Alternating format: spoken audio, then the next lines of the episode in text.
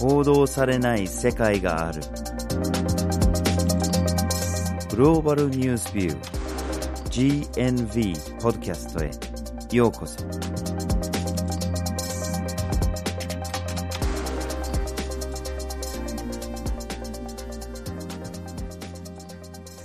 今回のポッドキャストをお送りするのはバージル・ホーキンスと岩根あずさです。はい。今回のポッドキャストのテーマは女性性器切除 FGM です。はい。FGM っていうのは Female Genital Mutilation の略。頭文字を取って FGM というふうに呼ばれています。英語から来てますね、はい。でその最後の mutilation の言葉っていうのは、まあ、日本語ではよくその切除っていうふうに訳してるんだけれども切除だけではないんですよね、はい。損傷を与えるとかそういう意味も含まれてますね。はい。で痛々しいことに関するテーマではあるんですけども最後まで聞いていただくと前向きな話というのも出てきますはい、っていうのは実は FGM はこの数十年で大きく減少してますはい。そこで、今回のポッドキャストでは、はじめに FGM とは何なのかということについて、二つ目に FGM の減少、最後になぜ近年 FGM が減少傾向にあるのかということについてお伝えします。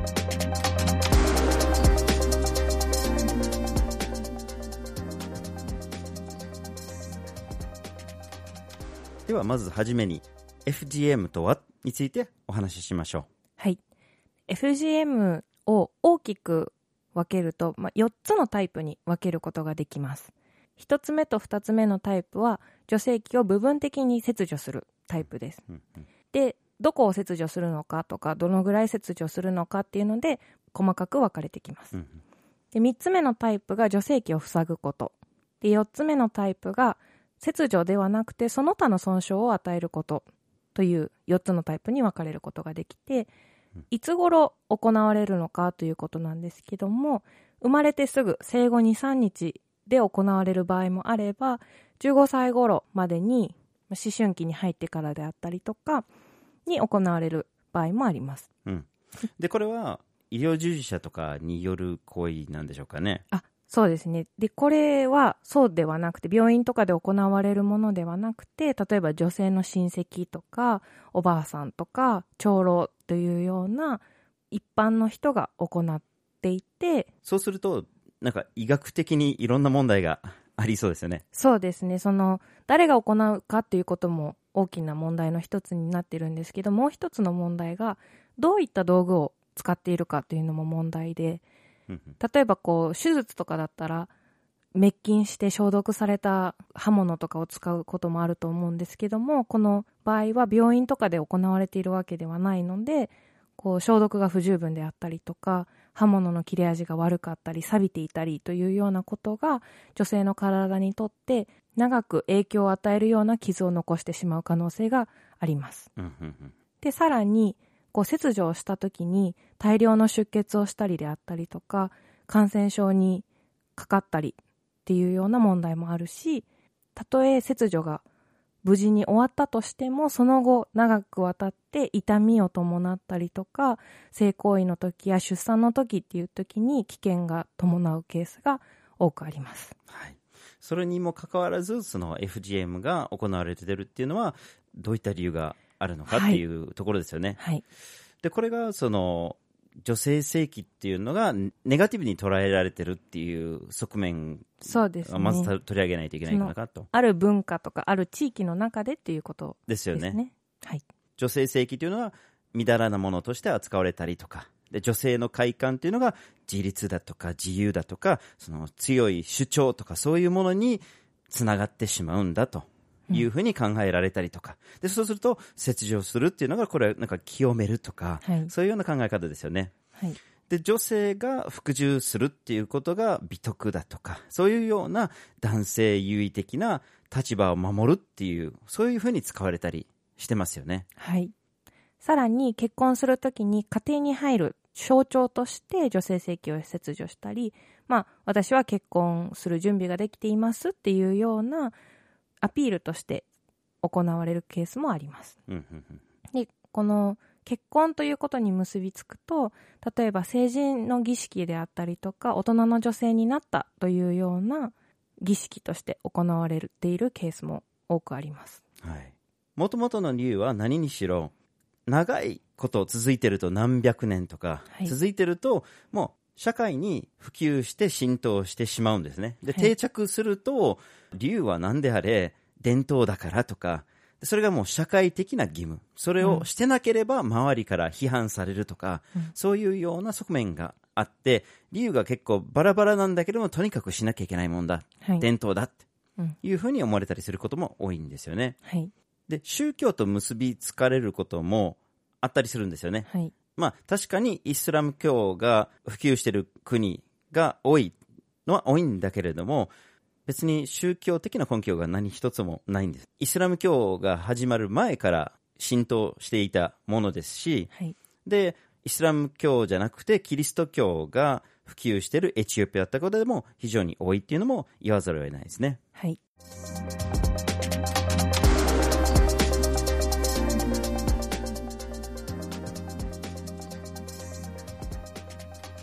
続いて FGM の現状について話をしましょはい。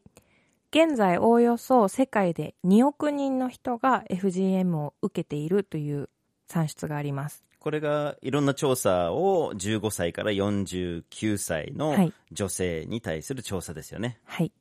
で、今の現状を理解するために FGM がどこから始まったのかということを話す必要があると思うんですけども、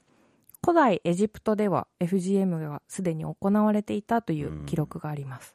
でそこからまあ文化的な価値としてアフリカ大陸のさまざまな地域であったりとか中東に広まっていったというふうに考えられています。で、まあ、ある時期から例えば宗教的な価値観と結びついたりとかして全世界に広がったというふうに考えることができます。で、まあそういう背景から現在ではアフリカ、中東あたりがまあ一番多いんですよね。はい。でもそれプラスインドネシアとか南アジア、インドとかパキスタンにもあったりするんですよね。はい。で、割合とかで見ると結構高いところがありますね。はい。例えば東アフリカだとソマリアとかジブチとかからもう100%ではないんだけども、うん98%とかうん女。性のね、うん。98%が FGM を受けたりしてるとされてます。はい。で、西アフリカでも非常に多い国も90%を超えるような国も他にもあります。はい。ギニアだとか、シエラレオーネだとか、マリだとか。うんで、その他にも、まあ90%まで必ずしもいかないんだけども、それに近いところまで行くとしたら、スーダンとかエジプトがあったりとか、70%台だとエチオピアとか、まあモーリタニアとかそういうような国があります。はい。で、中東だと、あるデータでは、イエメンだとか、オマーンとか、そういうところが多いんだけれども、ただまあデータが必ずしもあるわけでもないんですね。サウジアラビアとかも FGM が行われていると言われてますが、データがなかなか取れないっていう状況ですよね。うんただこの FGM なんですけども、冒頭でもお話ししたように、近年大きく減少しています。うんで1990年から2017年までのデータを見るとアフリカの29カ国中東の2カ国。で15歳未満の子どもの調査をすると東アフリカでは71%もの女性が FGM を受けていたのが近年では8%になっていたりとか。これはちょっとすっごくないですか？そうですよね。71%から8%って、はい。大半の女性が受けてたのが30年くらいの間でそれがもうほぼ受けてないっていう状況まで落としてるということですよね、はいこれ東アフリカですよね、はい。でさらに北アフリカでも58%から14%、うんうんうん。西アフリカでも73%から8%というふうにかなりの割合で FGM っていうのが減ってきているということが分かります。でしかも大人になってる女性そのさっきの調査で90%とかっていうデータが出てたりしてたんだけれども、それが15歳以上49歳までの女性ですよね。はい。その上の世代でうん。受けてた人たちがもう大半なのに今の世代今の若い世代15はい歳未満の女性でほとんど受けてないっていうのがこの短いスパンでこれだけ大きく変えるっていうのは結構すごい話だと思いますね。そうですね。ただ、一部の地域では若干増えてる傾向にある逆に。ところもあるんですね、うん例えばイラクとかイエメンでは増えているんではないかという算出がされていますうんこの調査で結局、イエメンとイラクにしか調査してないから、うん。中東で、他の中東の国々ではどうなってるのかとかわからないし、まあインドネシアとかパキスタンとかあの辺とかもちょっとわからないんだけれども、そうですね。でも、とりあえず中東のこの2カ国ではちょっと増えてるっていう、はい、アフリカでこそ大きな現象が見られてるっていうことですね。はい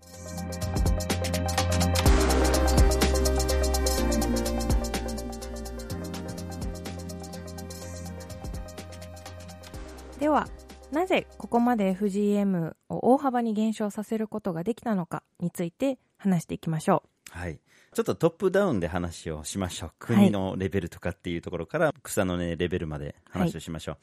まずそのトップのレベルで言うと、まあ要は国の法律ですよね。うはい法律をもって FGM を禁止するっていう行為ですね。はいで、これが西アフリカのブルキナファソが初めてで1991年に禁止をしました。はいで、現在 FGM が行われているアフリカの28カ国中22カ国で禁じられています。はいで、もちろんまだの国があります。マリなんかはまだ禁止してないですね。西アフリカで唯一禁止してないんですね。はいで、ちょっとこう難しいところもあったりするんですよね。やっぱり反発があります。うん例えば、リベリアでは、女性が大統領になって、女性を代表して FGM にピリオドを打ちたかったとうん。いうのはあったんだけれども、それでも、その任期中の12年間で、なかなかできなくてですね、うん。反対があったりして、で、最終的に2018年、自分が大統領の任期の最後の日に署名をして禁じることができたっていうはい。ところですね。で、FGM が行われている率が非常に高いソマリアにおいても、一応憲法には FGM が禁じられてます。はい。でも、なかなかそれに対して実行できるとか、その罰を与えるとか、そういうようなことがなかなかできなくて、はい。で、2018年に10歳の子供が FGM が原因で亡くなったっていうのがあって、ようやくそれで動き出せたっていうのがあります。はい。ただ、やっぱりこういう事例も示すように、深く浸透している以上、やっぱり法律を採択しました、はい、おしまいっていうわけにはいかないんですね。はいいろいろと法律上の限界があるので、それ以外の対策がやっぱり必要ですよね。はいでそこで啓発活動ということがうんうん大切になってきます。で例えば信頼ある伝統的指導者であったりとか宗教指導者が大きな FGM 反対キャンペーンなどをするということが行われています。例えば宗教指導者たちが FGM っていうのは宗教的に根拠がない宗教的に支持されているものではないということをはっきりと伝えていくことによってこれまでなんとなくやっぱりやらなければいけないことであったりとか社会の義務って考えていた人たちも宗教的な根拠がないのであればやらなくてもいいんじゃないかというようにこう考え方を変えていくということが行われています。そうですよね。でこの宗教指導者であったりとか伝統的指導者によるキャンペーンっていうのが個々に行われているものではなくて指導者たちが村とか国を超えるレベルで交流して協力して情報交換をしながら進められています。連携できた方が強いですもんね。はい。で、さらにまあ、こう連携することによって、例えば宗教的根拠があるかないかみたいなことに関しても、宗教指導者たちの間で話し合って、コンセンサスを取るみたいなことも、連携することによって、そういうことが可能になっていきます。うんうんうんうんただですね、そういうような指導者とかが、宗教に根拠がないとか、やめましょうとかって言ったところで、一つ問題として残るのが、この成人式的な存在としての FGM ですよね。そうですね。要するに、いや、上からダメとかって言われても、うん。もう成人式がないとか、こういうような通過儀式、通過儀礼みたいなものがなければ、一人前の女性になれないとか、はいせっかくみんなが代々と伝わってきたこういうものがあるのにっていう側面がまだ残っちゃうんですよね。うん。で、そこで一つ面白い対策っていうのが、その、代替の儀礼、その代わりになる、FGM も伴わないような儀礼っていうのが作られて、うんで、まあ、流行らそうとしているところですね。はい。なので、その儀式的なものとしては似てるのは似てるんだけど、ただ FGM が入ってない。入ってないどころか、場合によっては FGM はこういう理由で良くないですよって医学的なことを説明したりとか、うん、宗教的な根拠がないとかっていうのを教えたりとかそういうような教育も込めた儀式っていうのが作られたりしてるんですよね。はい。あともう一つの面白い傾向っていうのが、その FGM を受ける子供自身、もしくはその親とか、もしくはその親戚とかっていうのが拒否する傾向が強くなってきたりしてます。はい。で、本当にその社会的なプレッシャーっていうかしなきゃいけないとかっていうのがある中で、強い子供とか強い親とかが、いや、うちはしませんと。うん、よくない。自分が受けた時の痛みとか、うん、そのトラウマとかを思い出して、うちの子にはさせないとか。うん、あるいはその子供自身がもう絶対受けたくない、怖い、嫌だって。で、それをもちろん周りから何を言ってるんだって、これが重要な社会的義務だって、プレッシャーを受けながらも、もうそこをもう抵抗しつつしませんと。で、それを10年経ってみて、20年経ってみて、それが逆転したりするんですよね。他の人も、うん、いや、うちもやっぱりそうだって、これまで言えなかったけど、やっぱりうちもそうだって言って、だんだん増えてきて、うん、で、知らないうちに、その村中に全員がもう受けなくなっているっていうところもありますね。はい。で、こういった FGM を減らす動きなんですけども、まあ、最終的には価値観の押し付けとか文化を否定するだけではやっぱりこう議論が進んでいかないっていうことがあると思うんですよね。で、先ほど述べたように医学的に女性の体に対してこう傷が残ったりとか痛みが残るっていうような問題も否定できないんですけどもやっぱりその地域の価値観とか文化に根ざした問題であるので例えばこう西洋の男女平等の概念っていうのをただそのまま持ってきて押し付けるということができない問題でもあると言えると思います。うん、でもう一つが例えば欧米で男性が割礼を受けることであったりとか子供のうちに親がピアスの穴を開けることとどう違うんだとかいうような議論も生まれています。でそういう中でやっぱり最終的には文化を尊重しながら対話をしながらどうしていくのかどうするのが最善なのかというふうな選択を取っていくっていうことが重要なのかなと思いました。うんまあ、2つあると思いますね。その、はい、自身の文化を他の人に押し付けるっていうのは良くないっていうのが、それ純粋な、まあ、モラル的なものがありますね。うん、で、もう一つは、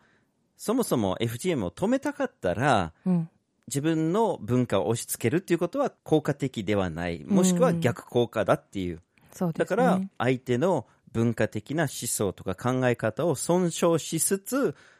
共にどういうふうにその問題を解決していったらいいのかっていうのを相談しながら持っていくとまだ効果的な対策は出せるのかもしれません。はい。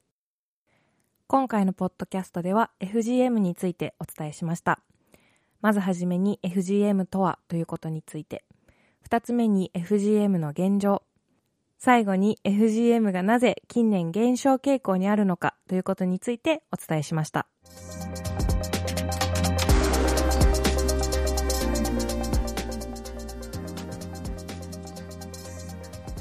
GNV は毎週木曜日19時に新しい記事をアップしています。火曜日と土曜日には1枚ワールドもアップしています。Twitter、Facebook、Instagram でも発信しています。ポッドキャストは毎月第1、第3月曜日に発信します。ぜひフォローしてください。次回もお楽しみに。